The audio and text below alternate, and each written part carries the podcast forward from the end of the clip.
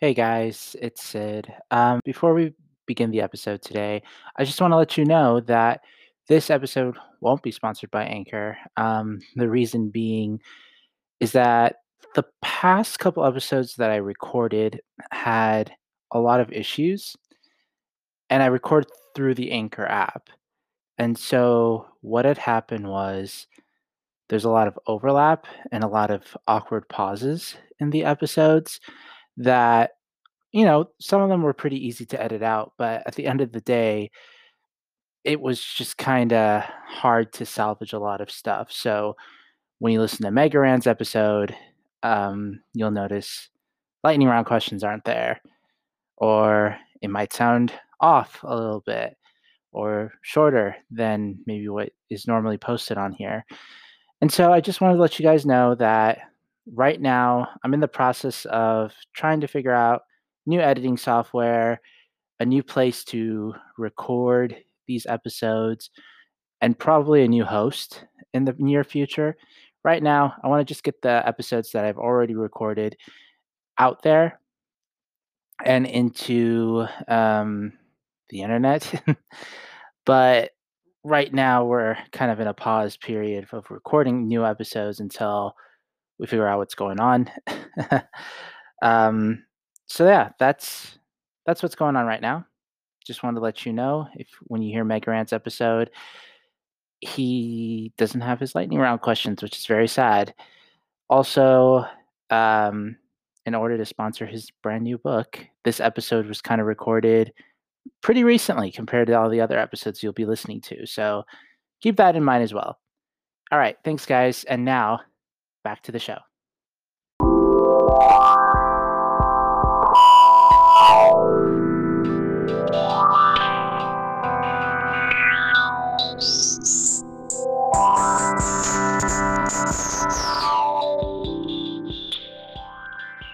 What is up, everybody? Welcome to Wayward Artists in a Wayward World. I'm Sid, and join me today is one of my favorite rappers ever, and also now he's uh, a published author. Give it up for Mega Ran. How you doing, Mega Ran? I'm good, Sid. How are you? I'm doing good, man. This is kind of this is weird. Like I've no, like I listen to your music and I hear you on the kind of funny podcast and stuff like that. So I'm used to like hearing you all the time and just me being like the listener but now like i'm talking to you now so it's like you get to respond to me and stuff you know that's pretty cool like i didn't think about it that way but i guess that would be kind of weird yeah. to have it from a different angle but i'm mm-hmm. excited to be here man yeah i'm uh, i'm very happy that you're here um for the uninitiated uh, can you just describe like who you are what you do and how you, how do we know each other well i'm a music artist former teacher Mm-hmm. um, now author. Um, I've been making hip hop music with a video game kind of flair on it for the mm-hmm. past uh, about 10 years or so. Uh, I love retro video games and soundtracks. So I kind of found a found a lane just by remixing a lot of really classic tunes and uh, making something new and special out of them. And uh, it's been a lot of fun. Yeah, I mean, you you said it right there. Like your name is like Mega Ran, and that comes from Mega Man too, right?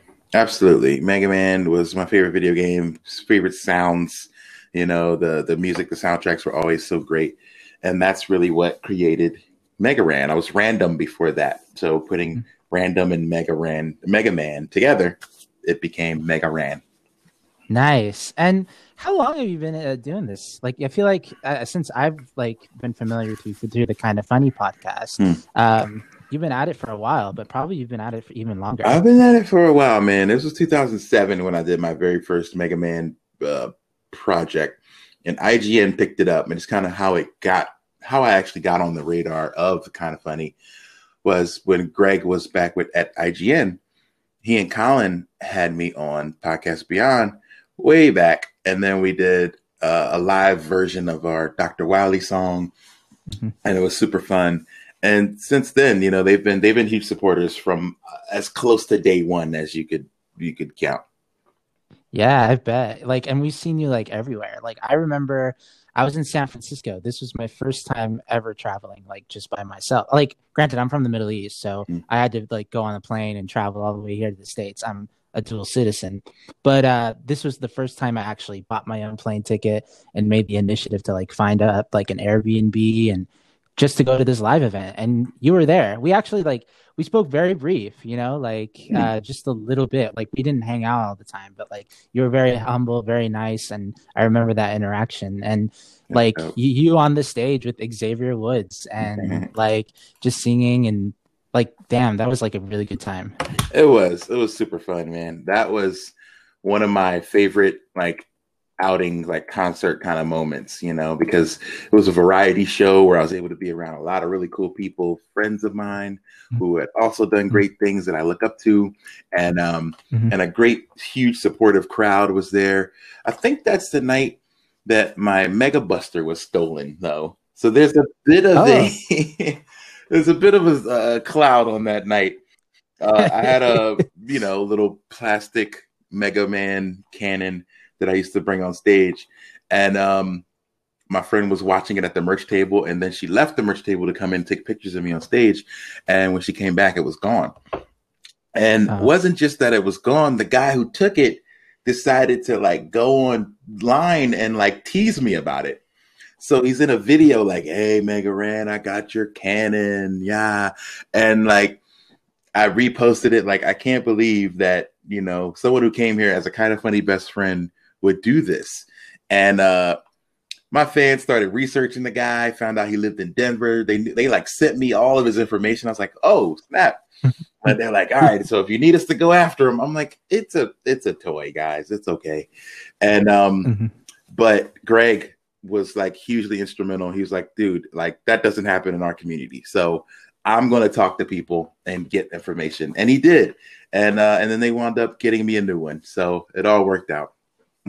That that's kind of like bullshit, man. Like but like I'm glad, you know, Greg Miller, um, of one of the hosts of the kind of funny podcast, you know, he he um portrays himself as a humble guy on the show and meeting him in person too. Like he is a very good person. I, I get that vibe from. Oh him. yeah, he's a great dude, man. He helped me out immensely. He didn't have to do what he did, but he went all out because he takes it very seriously. You know, this is his community. It's a bunch of people he brought together. You want to be able to trust the people in your community. So he was so mm-hmm. disappointed, like almost like embarrassed. You know, he came to me and was like, "Dude, I'm just so sorry that something like that would happen. Like I wouldn't expect that to happen in in my type of audience." But you never know, man. Turned out this guy was just not a good person, man. He was like a Trump supporter, like gun toting, you know, just oh, I get these liberal and liberal media. He's one of those guys, and it didn't it didn't even fit to me the vibe mm-hmm. of a, a, kind of funny best friend, you know, at all. So yeah. he, I feel like he was like an outlier. Like maybe he was just walking by and saw the event happening, and I don't know, but it was really, really disappointing, but uh, but the end result was great. And I think that's what people should do when they when they run a community. Take personal responsibility, take stake and ownership in what the community does. And if you don't feel that comfortable in that type of feeling towards your community, then you got work to do, you know. And uh, and that was something that I really respect about Greg Miller. And to this day, I, I consider him one of my best friends uh, pun intended, and um, you know, a guy that has always supported from day one and uh, has been nothing but nice and generous to me with, with, his his platform, with his audience, with his like being open about fandom. I have so many famous people who like my stuff, but won't say it in public. You know, you know, yeah. there's a difference. You know, to be like, oh man, I love your stuff, but to you know actually vouch for the things they love in public is a whole different thing. Yeah. Well, I hope with this podcast, like I'm one of those voices too. Thank you. When we, when we get big one day. I I did like I did have a question for you because I was always curious because you say you always say that you started off as a math teacher and you did like rap on the side and stuff like that. Well, I taught English, what? but mostly English. I did a little math when I had to, but mostly my my focus was language arts, which is reading, English, mm-hmm. um, social studies, things like that. But yeah, at night I was going and doing concerts like nonstop that was my that was my yeah. life. Yeah. What made you decide to like leave the teaching life and come to rap like full time? Sad part was that the pay was almost even. You know, as an oh. indie unknown rapper, the the pay I was receiving was almost e- as even, and treatment was almost the same as what I would have gotten as a uh, a teacher in a career, which was crazy to me Yeah. because Yeah, and then not say I would do it for the money, but teachers don't do it for the money. That's for sure. Your reward is Mhm. someplace else. Like it's very, very rewarding. It's an unbelievable amount of of like pride that you get from being a teacher and watching students learn and grow right under your watch. But you know, you're not you can't pay your bills on pride and those things so there's times where I was literally down to my last buck, you know, as a teacher. Yeah. So I just thought to myself, you know what? If I'm going to struggle, why struggle doing the thing that you hate when I could struggle doing the thing that I love? You know, and not that I hated teaching, but it was just becoming something that was beginning to make me dislike it. You know, all the politics and the, you know, the the administration and the the, the pressure that everyone puts on the teacher. You know, the teacher is the first line of defense between the student Mhm. and their home life. You know, Mhm. so if a student isn't acting up, isn't acting right, the teacher is blamed. You know, if the student isn't achieving, the teacher's blamed. You know, so from both sides, you get it from the parents, you get it from the school. And I just couldn't do it anymore at, at, at a high level and go out and play gigs. You know, I wanted to play shows, I Mhm. wanted to travel. And when you're asked to go and play a show in Japan and then come back and be in a classroom full of kids who don't want to be there, you're like, hmm, you know what? I'm going to go do this Japan show, you know? And uh, that's what led to me stepping down. And it wasn't just the money. You know, I don't want to promote like leaving, you know, running and chasing the dollar because anything that with that you into for the money, I think will eventually disappoint you. You know, uh, but I think it's all about getting into something that fulfills you. You know, and unfortunately, teaching wasn't fulfilling me at that time. So maybe another life, another moment, I can come back to that. But right now, I think music is the life for me. Oh yeah, I understand that, and um, I did laugh when you said that, but like it's also a very sad reality in the, America. Like teachers just don't get paid. No, well. no, they should get country. paid like doctors and like NBA players, you know, and uh, because these are the people who literally hold the future in their hand, and this is why kids grow up dr- dreaming that they want to be TikTok stars or or sports athletes because those those those careers are valued. You know, so if we Mhm. value teachers and put them on TV and put them in positions of, of power and influence, then people would want to do that. And that's really what it is. Our society has to place value on those things that that uh, create great members of society. You know, Yeah. You'd think that that would happen more this time around with the pandemic, but it doesn't seem like it. no, not at all. Um, I mean, school is even in, in a worse shape than ever right now. Like, I can't imagine teaching through Zoom or all the things that people have to do now. Like, I had a I have a teacher friend who's like, "What do we do?" Like, they're letting the teachers vote on whether or not they want to come back into classrooms or if they want to teach on Zoom. And uh, and if if they're overruled, you know, they they have to come back to the class. You know, so she's like, well, "What would you do?" And I'm like, "I would quit." you know, like at some point, like they got to take you seriously, and if not, then I think you should move on. So, but she's like, "Yeah, it's easy for you to say, like you have another thing lined up," and I'm like, "Well, I, not really. You know, like I'm an independent rapper." I put my music directly onto Spotify, YouTube, all those places. Like, there's no guarantee that anyone's going to listen to it or like it, you know. So Mhm. I'm I'm putting a lot on the line, and and it's and it's not easy to ask someone else to do something like that. So I understand. And i kind of feel the same way like with my podcast too like uh, granted i i have a second job and everything and the reason why i created this podcast was um because i can't do theater anymore i'm a theater Mm. artist and that career is kind of gone right now during this Yeah. pandemic and so um i kind of just put it out there into the world and it seemed like a lot of people really like it and appreciate it and i don't really do it for the money. We don't really get that much views but you know the people who do listen like the right people are really impacted by it. And i'm very privileged to like bring a lot of p- different people from different perspectives not just from spokane or anything but also exposing people in spokane to like people like you. Because like um no I, I can guarantee you like nobody in my crowd in my circle knows what kind of funny is Mhm. like they don't know who Mega Yeah. Man is but like they're they're about to They're about to is. now. Nah. Um, I appreciate that. I've never been to Spokane. I've been all over Washington. Uh, done a ton of gigs. Uh, we went to gosh, one tour. It was a very interesting uh, tour. We hopped around a lot up in the Northwest, and we went to Moscow, Idaho, which is like right on the border, yeah. a little bit of Washington. Um, and then we played. I did. I don't think we played Spokane, but we did. Um, gosh, I don't even remember where else. But anyway, we played all the way up in the Northwest and had a lot of fun. But it was a lot of cold and snowy nights, and some nights where oh, almost yeah. nobody showed up. But and where's Washington State? Where's that at? Uh, so Washington State is uh like the northwest, so it's right like in the corner, yeah. like where between can it's like it's right like the border of Canada. Okay, right yeah. So it's we like played out yeah. there. We we did everything, you know, and so but I really enjoy going to those places because I, I clearly remember getting through one of the shows and talking to some fans there, and like them saying like we never thought anything like this would ever come here you know? So i'm so like happy that you've decided to come and join us out here you know? Mm-hmm. and i was just like oh man. Like that's what makes it worth it to me. You know when we get to these mm-hmm. super small towns and people are like hey man like we don't see shows like this. We've never seen anything like this. And nothing and i uh, never expected it to be in our town. So they come out they tell their friends. I had some other ones that came out at our um I think Eugene, Oregon show, saying the same thing, like, "Hey, we're kind of funny best friends. We heard of you through the show, and we just never thought something like this would happen."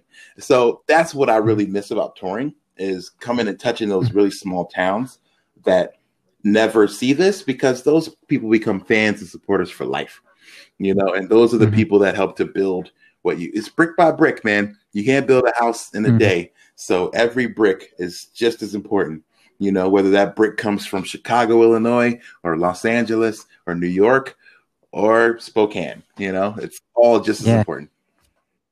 Oh yeah, absolutely. I 100% agree. Um, before we get to the like the main topic, I do want to ask you one question here. Um, you know you've been doing rapping for uh, like rap for so long and you've been touring and doing all this crazy stuff and going to japan. And uh, i'm just curious like what made you want to sit down and write this memoir that you have now that's out today well out now and people can buy it online which we'll have links in the description for. Oh i had a blast uh making it but it was something that literally took me like five years. But what made me want to do it is just you know, when you experience things, when you go through life, people are always just asking or, or to say something to me like this happened a lot where people just like, hey man, when are you gonna write a book? Like that's a story for a book. Like I'll be on stage and I'll just talk and I'll tell a lot of anecdotes and stories and funny things that that have helped me to become who I am. And people would just be like, dude, I need to read this in a book. You know, like I think this would be a great book, mm. you know. So it's it's just been said so much that I figured I'd try. And again, I never thought anybody would want to read it. But then I got encouraged again this year where a couple people just started asking me, like, dude, where's the book? Like, how on it? And I'm like, okay, okay. So the time at home for the pandemic just got me back into gear. So I was like, all right, I'm going to write a paragraph a day or a chapter a week, you know, and mm-hmm. and then I just got it done, you know. So that's really what it was. I had like just scraps of paper it seemed from different points in my life. Like all right i need to write about this day that i wrote my first album this day that i first talked to capcom this day that i went to my first comic-con this day that i went to japan you know? And then I've just pieced them all together with a lot of like of my like life story. And um hmm. yeah it's it's been exciting and, and nerve-wracking because I've literally never ever done anything like this before. Like never written you know, this is my first published thing, you know, and uh, I know all about music. I know all about video games, but as an author, I'm a new artist again. So it's kind of exciting, mm-hmm. you know, just being a very brand new person, you know, and mm-hmm. uh, it's it's it's been super super exciting.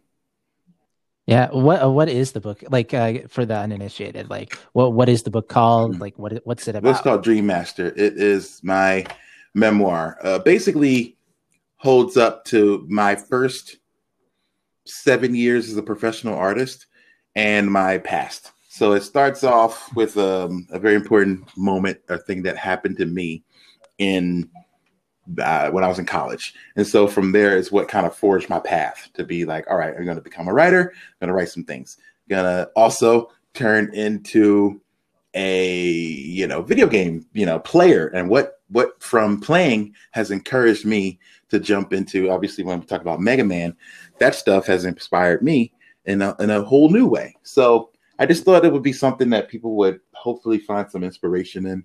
You know, if you're a fan of of memoirs, you're a fan of like life stories, you're also a fan of video games, music, comic books, anime, education, you know, and uh, all that is wrapped into one neat package called Dream Master, which is out now. You can get it at dreammasterbook.com. Absolutely. I uh, I'm so excited to read it. Um I'm very I have this very bad habit with books where it's like I'll read it and then uh, it's got to sit there and then I'll just forget about it. but your book, yeah, I'm reading like one of the new, like one of the Star Wars books right now, and I'm like, man, this is this is a good book. I know it, but it's like it's a slow burn right now, mm-hmm. and I'm like I'm trying to get through it. But uh nah, I'm very excited to read your book, and uh you want it to be adapted into a stage play, huh? I do. I I said that on Twitter the other day, and it's because I had a dream. I woke up dreaming that this this was a stage play. Like, not I don't think like, oh, I need to be a, a movie star. This needs to be a movie. Maybe, maybe, maybe not. But I, but I think at the at its le- least, you know, I think that this could be really cool on a screen. You know, and I don't necessarily have to play myself. I could just write it, let somebody else work on it. But I really want to show this story in, a, in an illustrated way where you know it's live and in front of your face you know and i think that a stage hmm. play would really, really be awesome. That sounds dope. I, as someone who loves theater, um, I would love to see that. I would see that show. Yeah, you would. would okay. Yeah. gotta help me get it get it started. I've literally never written a play, so then I look yeah. at it like, all right. At one point, I had never written a song. At another point, I had never made an album. At another point, I had never written yeah. a book. So sometimes you just got to do it. I'm like I'm like Ryu at the end of Street Fighter 2. Are you familiar? So when, when Ryu wins the tournament in Street Fighter, they have the ceremony and he's not even there. Like they're like, "Where's the champion?" And he's gone. He's walking off to the next challenge. He wants the next mm-hmm. fight. And that's me, you know. Like I don't want to, I don't want to stay around resting on my laurels and becoming, oh, you're the greatest guy to do this. Nah, let me, let me. Let's. Where's the next challenge? Where's the next fight? No, I totally feel that. I always, uh, I always tell my friends, like, I really want to take the standards of theater and just kind of like the standards and the old ways of theater, learn about it and just kind of throw it in the garbage and create something new and always find the next thing to do that's like impactful and, and like inspiring for other people. So I get you that. Like I'm we're both like Ryu in that way. you got to keep moving, man. If you become stagnant, you know, you become comfortable. And uh, gosh, there's a yeah. great, great quote about that. But basically, being like, any artist, you know, for an artist, like the opposite of like happiness is comfortable, you know, and you mm-hmm. can't you can't be comfortable, you know. The the moment you feel uncomfortable, that means you're about to do something great. So if you get nervous before you drop an episode, or if you, you know, you get nervous before you interview someone, like that means you're about to do something great, you know. If I didn't get nervous, like I, I've played probably a thousand shows in my life, and and I still have to go to the bathroom right before I go on stage. You know, it's like the nervous pee has to come, you know, and if it didn't, mm-hmm. I'd be like, something's wrong. You know, I even I think back to you know that night at at the kind of funny live show, like when whenever someone says you're on in five minutes, I have to go to the bathroom. It never fails. Even when I do live shows, um, when I do live streaming events like I've been doing the last year or so, I have to go to the bathroom. So I know that that's my that's my nervousness coming in. And so if I don't feel that, then I'm going to be like something's up. yeah. No, I feel that, you know, um real quick like um, there's a theater artist that I follow. Um she's one of the best theater artists of the 20th century or the 21st mm-hmm. century, Anne Bogart, and she said something like you got to have like your hand one hand into the known and then the other hand in the unknown. Mm and uh, like you gotta have you, you, gotta have a balance of like yeah I, i'm experienced i know what i'm about to do but also there's this like anxiousness and nervousness or, of like i don't know if it's going to be executed well but like the important thing is you got to do it. You got to learn. That's how you uh, develop as an artist. got to do it Absolutely. Well, guys, gals, and non-binary pals, this is Wayward Artists in a Wayward World. Each and every Sunday, I sit with a wayward artist, and we talk about a person that we're that, that they're thankful for. It's based on Jared Petty's podcast, Pocket Full of Soup, which initially I kind of stole his old idea, mm-hmm. but uh, Jared Petty's a cool guy. Did you have you met Jared? Like. I, I don't know. I'm, I feel like we may have crossed paths. Like we've had to have been at the same event more than once. I don't know if we've like talked, but I feel like we've been in the same place a few times. Yeah, he was on Kind of Funny Games Daily like a few times as the like the mm-hmm. host before he had to go. Yeah, I feel like, thing. gosh, I, I I think we met at Kind of Funny maybe early on. I think that's what it was where we met. Yeah, he's a good mm-hmm. guy. I love him. Um, I very very appreciate Pockets Full of Soup and being inspired to do something similar to, to what he was doing mm-hmm. before. Mm-hmm. Um, Mega Ran, I'm going to ask you the question each and that, that I ask each and every guest each and every week. Tell me someone you're thankful for.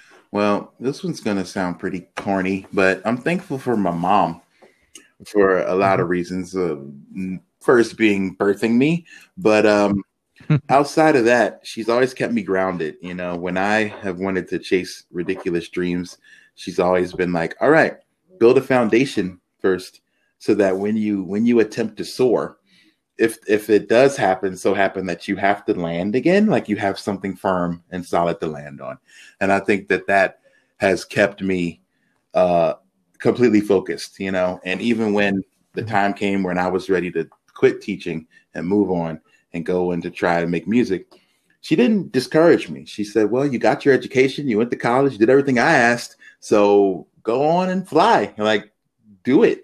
And now that it's been working out for a few years, she's literally told me, like, I'm proud of you, you know. And now she tells all her friends, oh, he's a rapper. He's a, you know, this guy travels everywhere. He wrote a book.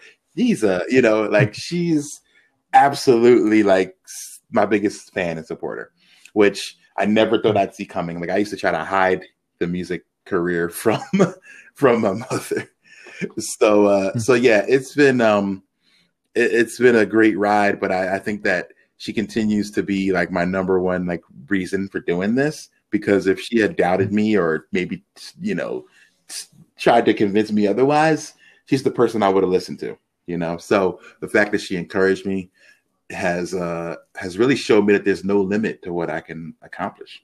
Yeah that's so cool. First of all it's not corny. We've had moms mm-hmm. on the show. We love mm-hmm. moms. Um but like I loved what you were saying, like having like a foundation that's something to land on. I feel like a lot of, at least people my age, like younger and stuff like that, like they want to like get into, at least the theater people want to get into Broadway like right away, and it's just like, man, that's uh, that's you and like a hundred thousand other people that want to do it. So like, um, you got to figure out like why you want to like like be an actor, why you want to do like specifically theater because like it, it's a hard life like it's hard to like advocate for yourself and do the, the thing that you want to do but also taking a big risk and not necessarily having like a landing pad not, not, not like having a backup i mean for me my backup is to one i really want to get my hmm. master's because uh, i want to be a professor one day and then freelance on the side kind of like you know with you in okay. teaching um, that's what i'm really interested in at least right mm-hmm. now and so um the prof- like the teaching part is like my like my fall you know like i i love teaching. I love mentoring. I have my own apprentice you know mm-hmm. like she's like my padawan. Like yeah yeah like she's in high school. Like i know her family That's and everything. Cool. like I, I get to teach her. Yeah i get to teach her what i know. awesome. and so yeah and so uh, that's my fall pad. And like i can't imagine not having that. Mm you know, like uh, like that would be like hella scary. Like just going at it and doing all like doing theater. Like I have a theater troupe um, and we barely made enough in our last couple wow. gigs. I understand, man. It's yeah, you gotta have a support system, man. No matter what. I feel like in anything you're trying to accomplish without a support system, you know, people people in music kind of maybe under underscore it a little bit because they're like, you got to have a team, you got to build a team, and it's all about a team, and it's not very easy to build a team, you know. So you got to have at the at its most basic, you got to have a support system, a few people who either you know mentors, mentees, people who want the same goal as you, like without that, it's extremely hard. It's not impossible, but it's extremely difficult to get anything done without someone behind you that knows you can do it and that isn't afraid to push you or be honest with you. And uh, that's really what it has to be. Like I feel like you gotta have that at some level. Mm-hmm. Do you feel like your mom um, is like kind of your mentor in that sense? Then, like she's always your biggest critic. Yeah, well, not she's not really my biggest critic, I guess, artistically, but she definitely pays attention, and that even when I don't think she is paying attention. So that I do appreciate. So when I do ask her for advice, she's like, "Oh, well, you should play that song that goes like this," and I'm like, "Wait, how do you know that?" You know. so there's been times for sure that I've heard, you know, from her like you know advice that I didn't expect to get. But um, yeah, so she's definitely definitely been my uh my my rock in a lot of a lot of regards because she has been a a, a tough critic. Tell me about your mom a little bit. Like, well, where, like who is she? Mm. Like, where, uh, where she? Uh, what's her yeah, background? There's like a short chapter in the book about her because I didn't want to tell too much of her business. But my mom is, uh, she was born in South Carolina in a very small town called Rock Hill, um, with I think six brothers and sisters, and she uh, was raised by uh, mom and dad who worked it hard for as long as she could remember. Her mother died when she was in her teens, and since then it was just her and her family. But she was the youngest, so she never really had to do anything. You know, she was the baby, so she didn't have to cook, she didn't have to clean, she didn't have to, you know, everybody else did everything. So they, but they never they gave her all the hand me downs. She said like she was the last one, so she got the hand me down clothes, the hand me down socks and shoes, and you know, and it be, it came to a point where a lot of my family members were moving up north, you know, with their families and starting a new uh, life. And she was the last one to move with them, and she moved to Pennsylvania. So she eventually came to Philly, started her own life, worked a bunch of jobs. You know, she's worked two jobs for the majority of my life you know, she just worked extremely hard so that I could never go without. Like I was a spoiled brat. You know, anything I ever asked mm-hmm. for, I got it. You know, uh, but she made me work for it. You know, but but at the end of the day, like I got anything I wanted because I did what I was supposed to do. You know, um, so literally, she was the type of person who would and still is give would give her absolute last to anyone. You know, every day, even now, she lives in Phoenix. So I take her to the post office once a week for her to mail packages back home to friends of whatever. Oh, I, I, was at the store and I picked up something I thought they would like. So some candles. I'm gonna mail them to my my nieces and nephews. You know, so she's just a, a giver, and that's really the number one thing I can say about my mother is that she's a giver. So I try to be the same way. Whenever I meet my friends to do my podcast, uh, you know, if we hadn't seen each other for a while, I give them a gift. Just today, I got a ton of beer from a beer sponsor and I don't really drink. So I was like, hey, who wants beer? you know, so one of my friends came by today just to pick up, you know, a case. So I try to be a giver, you know, whenever I can. That's really, and I, I think that's the biggest thing I picked up from my mother is be a giver. You know, when you have an overabundance, yeah. or even if you don't have an overabundance, but if you know someone else will appreciate it and need it maybe more than you will, give and uh, and it's a really good feeling. You know, you don't give to receive. That's a, I think another thing I picked up from her. I don't give just to get something back, but I give because it feels good to help out. Do you think that philosophy also blends into your music? Like, yeah. do you feel like you're you're you're given your your talent more than oh yeah you know like yeah because I know when I first came up, everybody was said like oh, if you collaborate with other artists or you collaborate with other podcasters, you collaborate with other musicians and showgoers, then your thing will take off, you know. But when I was just starting off, nobody wanted to collaborate because they're like, who are you? You know. So I realized that when I started kind of coming up and things were working out for me, I realized that any opportunity I could, I would reach out, reach down to up and coming artists and give them that look that I didn't get when I was coming up. You know, I just try to be that person that mm-hmm. I wish I had growing up, and that's where giving comes in a mm-hmm. lot for me. Uh, so I, I'm always collaborating. We just finished an album for Halloween called Ghouls and Ghosts Four, where we did a bunch of Halloween tracks with two of my favorite artists, Richie mm-hmm. Branson and Kadesh Flow. Uh, we got to collaborate on every single song, and it felt really good to bring that type of energy together. So for me, I was an only child.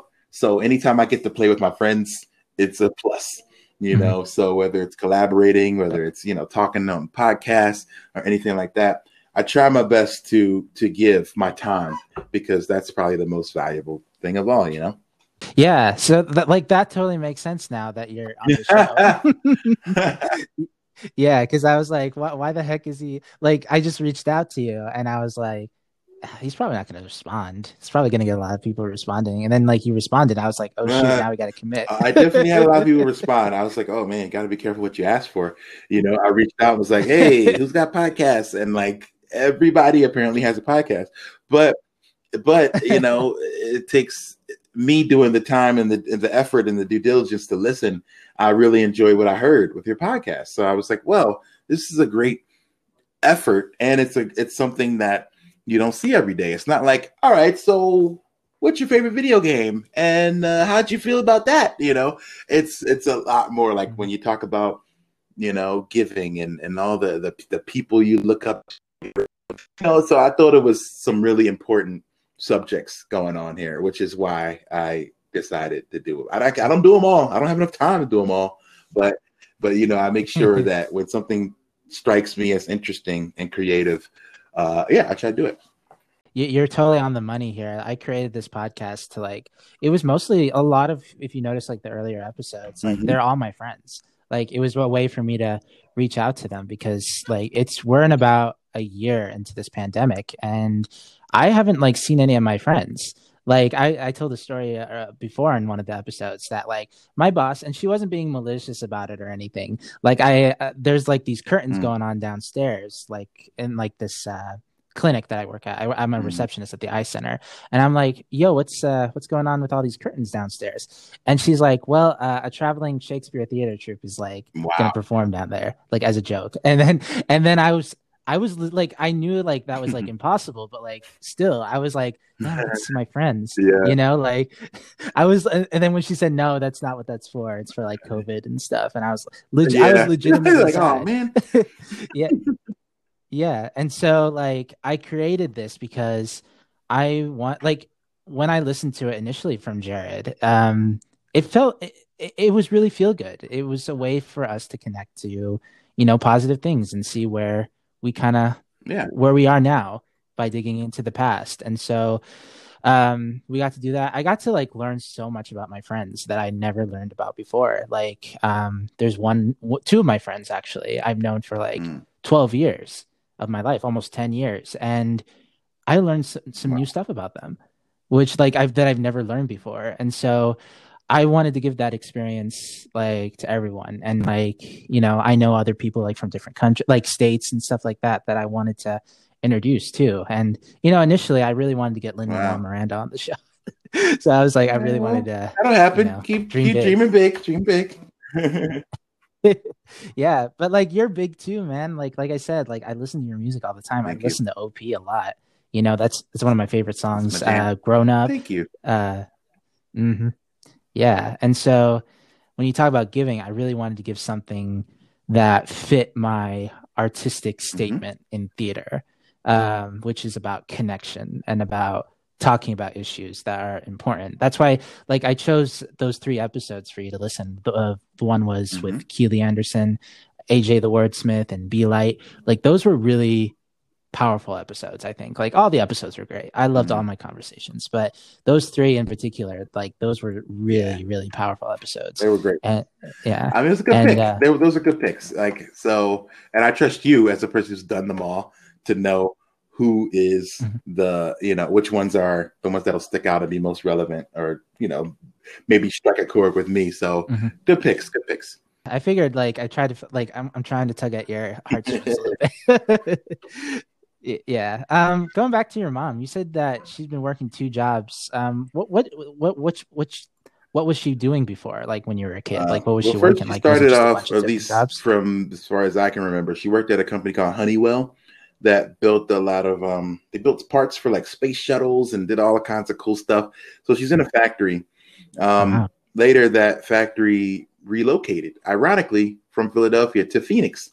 But when they relocated, they didn't you know relocate the workers they just gave them a severance and let, let everyone go so they gave her uh, a severance which she used to go to school to nursing school and then she became a registered nurse. So she used to just spend her late nights caring for people, you know. And uh, you know, mm-hmm. another bit of irony is that I was at home alone, you know, not getting cared for, you know, at least from what mm-hmm. I thought. I was like, oh, you're taking care of mm-hmm. everybody else except me. And I was so angry because she worked these long hours, but she did it so that we could have the things that I that we wanted, you know. So I joked that when I mm-hmm. went to college, it was the first time I had ever been in her car, you know, like she had drove me to college. but I prior to that, she had a brand new car and I just never was able to ride in it because she was uh, just took it to work and back, you know. And uh, she never was able to like teach me how to drive or do all these other things because she just worked so hard. But you know, she told me it was just like I do this because I know that you you like nice things, right? You know, you love getting gifts for Christmas. You know, you love being able to wear clean clothes. You know, so therefore, that's why I work so hard, and and I think that's why I work hard now. You know, and I'm sure she felt your pain too. Like, uh, I'm I'm I'm pretty sure like the feeling's mutual because like it seemed like the at least the way you describe her, it's like you both have a powerful bond with each other, and like her being away for so long, I'm sure it affected her too to some extent. I, am sure. I'm sure. You know, uh, she she always says that too. Like, I wish I had more time. So yeah, it's not that. You know, it's just that somehow that's just the way our economy's set up. That you know, if you want to be a person mm-hmm. that lives at a minimum, you know, I would say at a middle class lifestyle, like you got to work hard. You know. And that's just all it is. You know. And so now, uh, in the position you're at now, you, you oh yeah, I do her. my best, man. I, I, I, twice a week we go and hang out I take her out. She goes to the casino. You know, I'm like, all right, there's like a few bucks. You know, go play. She's retired now, so all she wants to do is go to the casino. yeah, that that's that's the life, man. I wish I can retire and just you know just chill. Philadelphia, like you're in Phoenix now. Like, um, is your so your mom like moved? yeah, Phoenix she did. You? Like right before I got married, she decided to move to Phoenix. I didn't think she would ever leave Philadelphia. We had to really fight her and pull her on that one. What's Philadelphia like? I've never been before, but I always hear it's great good town, stuff. Great culture. Like you know, culture. it's the first the first city of America. You know, so there's so much history there. Um, you know, you got the, the Liberty Bell and Constitution Center and all this stuff downtown, but um, but you know, the city's huge, but it's also like separated. You know, there's South Philly, there's North Philly. You know, and for the most part, you know, um, racially and, and, and class wise, it's been separated. You know, the South this has been mm-hmm. primarily mm-hmm. for a lot of uh, white folks or maybe Italians, and then there's been another part of town for the Polish, another part of the town for Puerto Ricans, another part of town for African Americans. So, um, yeah, it's become very segregated. But I think now it's all starting to blend in. Now that I've kind of gone, I mean, whether it's a result of gentrification or whatever, like every neighborhood has its really nice parts now, which I think is cool you know, if you can look at a positive of that.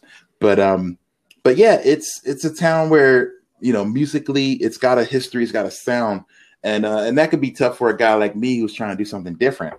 You know, you come in with a you know a mm-hmm. video game based hip hop thing, they're like, what? You know, nobody's really understanding that. so I say this now, and I say it a lot. I left in 2006 but since then, Philadelphia has kind of adopted its like nerdy side and, and, and showed a lot of love to its nerdy side. There's comic book stores that pop up everywhere, and you know the anime scene, and there's a lot of really dope writers and graph graphic designers and comic writers that have come up out of there. Mm-hmm. But that wasn't there when I was there, and if it was, I might not have left. You know, I just felt like the city was kind of stuck in its yeah. ways creatively where it didn't mm-hmm. make a lot of room for something different. The, the old story was if you want to blow up in Philly, you leave Philly. you know, it was like you you got to leave that town, yeah. and then that town will appreciate you. Yeah. You know, it, it, you, you're striking a chord with how I feel about Spokane. But that's the thing that I learned. It's like, it's, like that's every people... town. You know, like don't think it's just Spokane. Like that's literally every city from Atlanta to Seattle.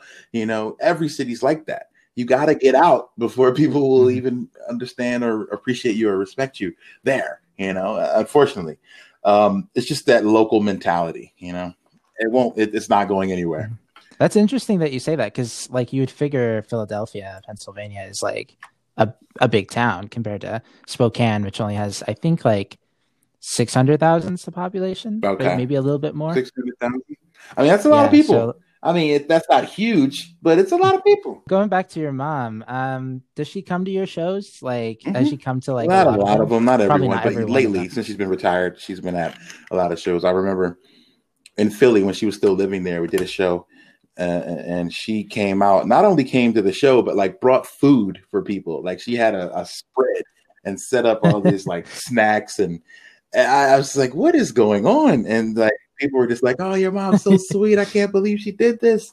You know, so like a hip hop show is going on in here, but in the other room there's like a spread of food, and I'm like, I've never seen that at a show before. But uh, so yeah, she's been super supportive. nice. What's her favorite song? Like, she, she likes have, like, she have one that she the, listens uh, to? The Final Fantasy song. Avalanche. So she's always like the song that goes, "Hey, mm-hmm. hey, hey, you know. So yeah, she really loves that. um, I'm gonna butcher the name. You see, I, I, haven't played like Final. I'm just playing the Final Fantasy mm. VII remake right now, and I'm only familiar with like the first part, the oh, Mako, yeah, Mako reactor, generator. Yes. Is that right? Mako reactor, yeah. I was listening to that one too, and I like it a lot. But like, I'm also I was kind of worried a little bit. It's like oh, it's, it feels really spoilery right now. yeah, little spoilers. I mean, yeah, that's early in the game though, so it's not anything that that's like a, like a major plot mm-hmm. point.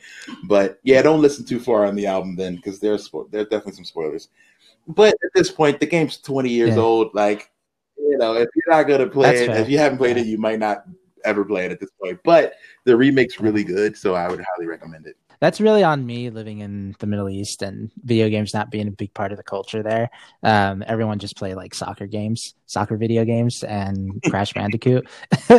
I just like I like I was never really exposed to like Mega Man or Legend of Zelda or Mario a little bit, but like because yeah. Mario is like Mario. But um, I think it wasn't really until I got older where I was like, dang, I really missed out on a lot of games because the only games I played were like movie licenses, and I was like, this is really good. and in reality, they're they're yeah. most of them were probably garbage. yeah, probably. yeah, I want to talk a little, just a little bit about you before we go back to your mom. Um, why the connection with video games and rap besides it being your uh your two passions there like what inspired you? What what what kind of like what was like the light bulb reaction to being like oh um we can mix these two that together was a rapper by the name of YT Cracker. Uh this was in 2005 i heard mm-hmm. a song. He did an album and it is called nerd rap entertainment system. And on it he just took a bunch of like mm-hmm. he photoshopped the front cover of the NES box and like has his picture and the zapper and the you know. And it's really really really really good and like I it's one thing to have him rapping you know on uh game beats. You know, like that's been done in the past. There's an old rap song by Lil Flip called Game Over. And on it, it's a great sample from Pac Man. And he kills it just talking about like being a pimp and just like whatever. So it's not super relatable. But when I heard uh YT Cracker has a song called Mega Nerd, and on it he samples Mega Man 3, and he just talks about how he's the he's like talking about how nerd rap life is great. Like being a nerd is awesome. And that was the first time I heard something like that. He's like, man, nerds have fun, nerds mm-hmm. make money, nerds, you know, run the world. And I was like, this is so empowering. Like, ah, oh, I'm a nerd, ah. you know. So that to me was the light bulb. I was like, wait, you can do this. You can make rap music about how proud you are of being a nerd, but also you can you can make it be dope, you know. And that's where it, it stopped me because I was like, this is probably gonna be corny. Like I just thought rapping about how nerdy you are is just the corniest thing ever. you know, like I thought, like it's not going to sound good. And that's that was my mm-hmm. my reservation. But when I heard it, he sounded really good.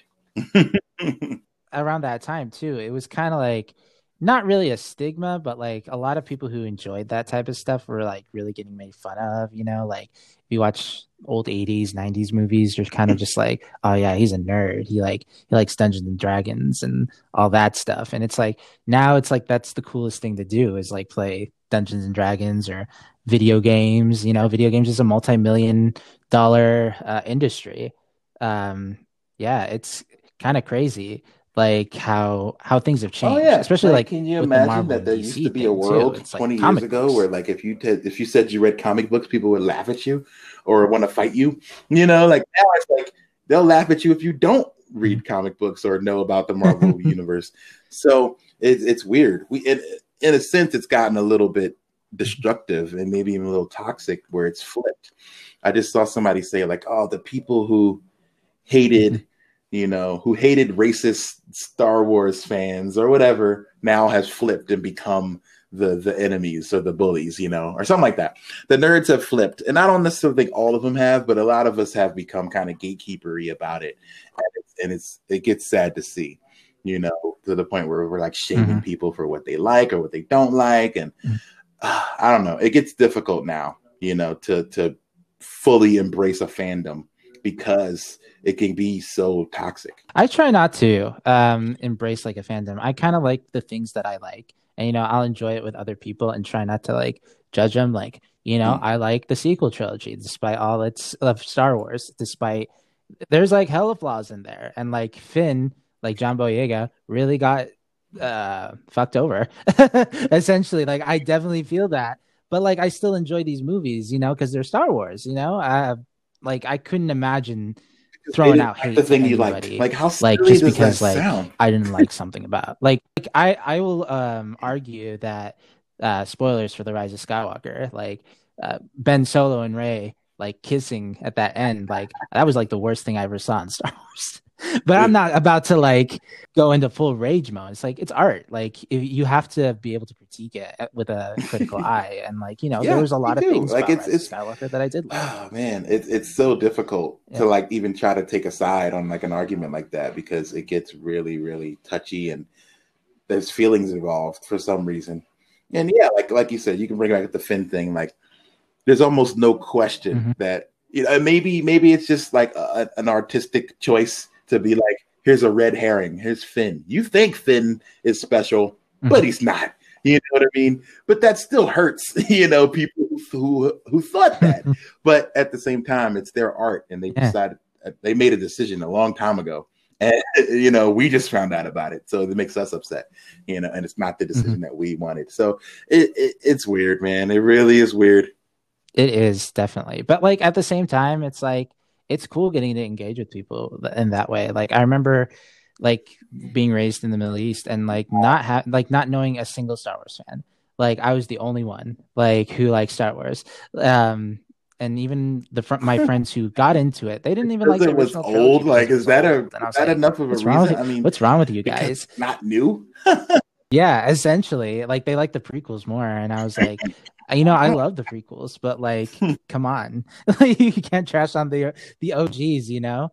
And so, like, for a long time, like, I really had to like find all this nerdy stuff, like Harry Potter, um, music to an extent. Like, it was kind of hard to like get into music. I kind of had an identity crisis where, you know, I wasn't necessarily because my dad's from Saudi Arabia, and so I I didn't look too much like him, but also now that I'm in the United States, I'm realizing that I'm not too much like my my peers here, uh, like 85, 87% white yeah. here in Spokane. I'm like, nah, I, I don't really relate to any of these people either.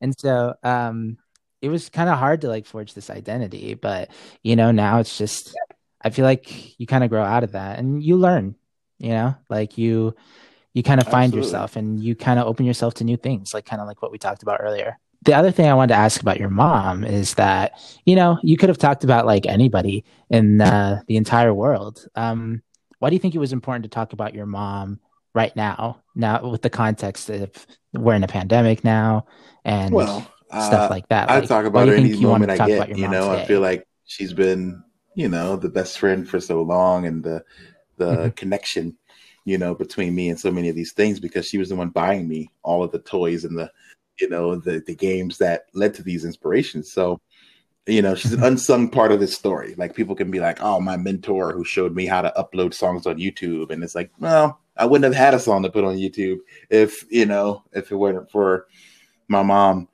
making those sacrifices so that I could have those things and, and play those games. You know, so yeah, that's really what it is. And with the book coming out right now, and I think with her being such a big part of that mm-hmm. story, it's almost to the point where I was like, ashamed, like I was scared to give her a copy of the book because I knew she was going to read it and have some things to say maybe about mm-hmm. how I portrayed her. But you know, I made sure to keep her in a positive light because you know it's all been positive, you know. But but reality sometimes it's difficult, you know, and like for me to be like, oh, we didn't spend time together, she wasn't there to show me things, you know, she might feel bad about that, but I wanted to show her that I completely understand, you know. This is the lady who sacrificed everything for me to go to college just for me to go screw mm-hmm. it up, you know, in a year and now we owe thousands of dollars, you know, and and so I've mm-hmm. I've you know I feel like I owe her, you know, for this this career. She was like the angel investor. you know, he spent the time and the effort and the money to for me to get here. So mm-hmm. I'll make sure to pay her back any way I can. So that's why that was important. So there's a lot more about it in the book for sure. I'm sure once you guys, you know, read through that, you'll mm-hmm. enjoy it. But like uh, you know, like it does seem cliche to be like, oh, you know, my mom. But yeah, like when I think about all the sacrifices and how like I don't know, like I don't have mm-hmm. kids, but but I don't know if I would have been ready to make those kind of sacrifices for for a child, you know? I think about being in my 30s and still wanting to live my dream and then having mm-hmm. a kid wanting to live their dream and wanting you to put your entire life on hold so that, that kid could I, I don't relate to that, you know? And so mm-hmm. it's really the ultimate sacrifice, you know? I feel you. Like not necessarily with my uh, parents, but like my my own mentor. Like I got my mentor Charles Pepitone.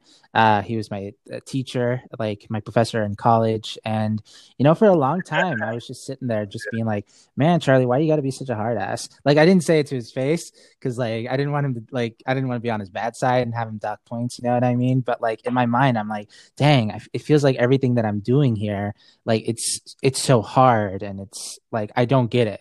You know, like why can't you just be on my level right now? And it wasn't until I directed my uh, senior thesis, which was like a very big moment for me to like figure out. Um, and we talk about on B Lights episode, like because she was involved in that project, like, um, you know, why like that was so influential. And I went back and I read all the dense textbooks that he assigned us. You know, the ones where I was like, man, I can't read this. I'm just gonna read a passage and just kind of bullshit my way through this. like I read it again, like in this new light, and I was like, oh my god. Like this is I had I I told him right to his face, like Charlie, I had an epiphany. I was like, everything you assigned us, man, like it it's good. like it was important. I never appreciated this. It's, it's so weird when you do that because like now I'm like I'm reading all this stuff and I, I a lot of his um influence is like I, I I took a lot of what he taught me and I put on my apprentice too. And like it's an interesting experience for her because she's in high school and everything. So she doesn't get that kind of college like upperclassman like experience like in her high school. And so, you know, like talking about your mom and like at the time you didn't really get to see like why she was being like why she wasn't at the house all the time and why like maybe you wish you had yeah. more time with her, but like in the grand scheme of things, oh, yeah, yeah. Like, it made sense. I feel bad, like wanting kinda, more from kind of feel somebody shitty about it everything. you know, like how how how could I want more from that? You know, exactly. Like you know, it made me appreciate being a professor more because like initially, like I wanted to be an English teacher and I was tutoring like some kid and I was just like, man, I don't know if I can tutor kids because like he's asking a math problem right now and I'm just like, I don't know, man.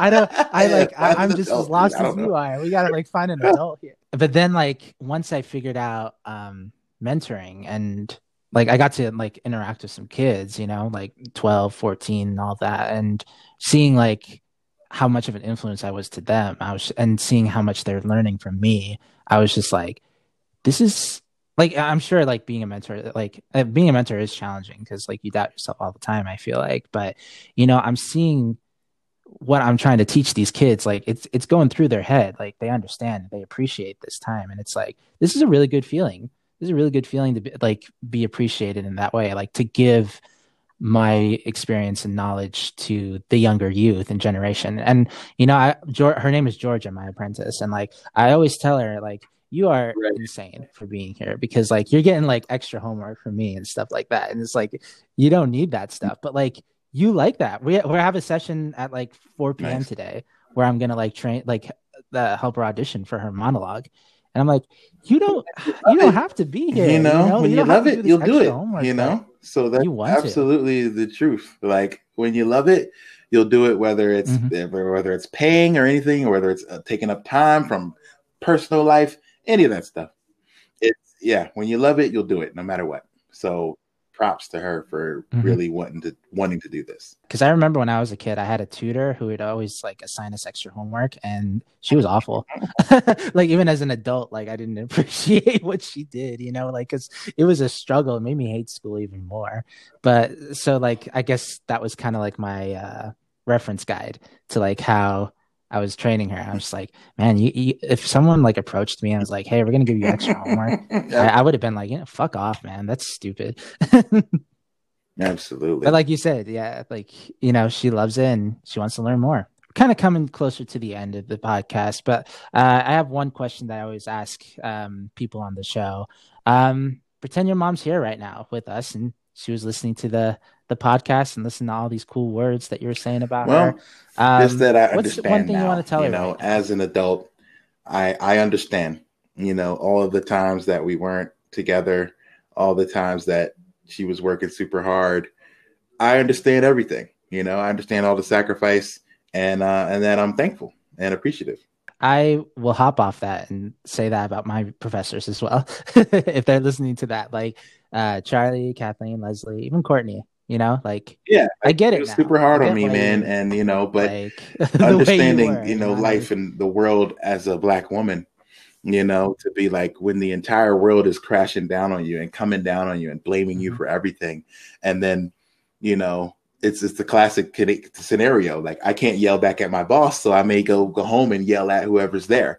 You know, so I got yelled at, and I felt like I didn't always do anything wrong to warrant being yelled at, mm-hmm. but I understand that she was working so hard and under so much stress and pressure from the world to be great that, you know, the least she could get when she comes home is a, a sink that isn't full of dishes, you know, or, or, my homework being done when she asked, you know. So I was just piling on mm-hmm. to what the world was giving her, and I didn't realize that at the time, but but now I do. Guys, gals, and non-binary pals, this is Wayward Artist in a Wayward World. Mega uh, Mega Ran. Um, where can people Megaran.com, uh, Megaran uh, on Twitter, or if you want to get the book, dreammasterbook.com, all one word, has all the places where you can pick it up uh, from Amazon on down. So just mm-hmm. type in Megaran and I'll appear anywhere. I just want to say, like, thank you for being on this show. It's uh, a very big privilege. I hope so too. I, I hope one day we can have a beer when this is all over. Yeah. Well, guys, gals, and non binary pals, without further ado, it's been real.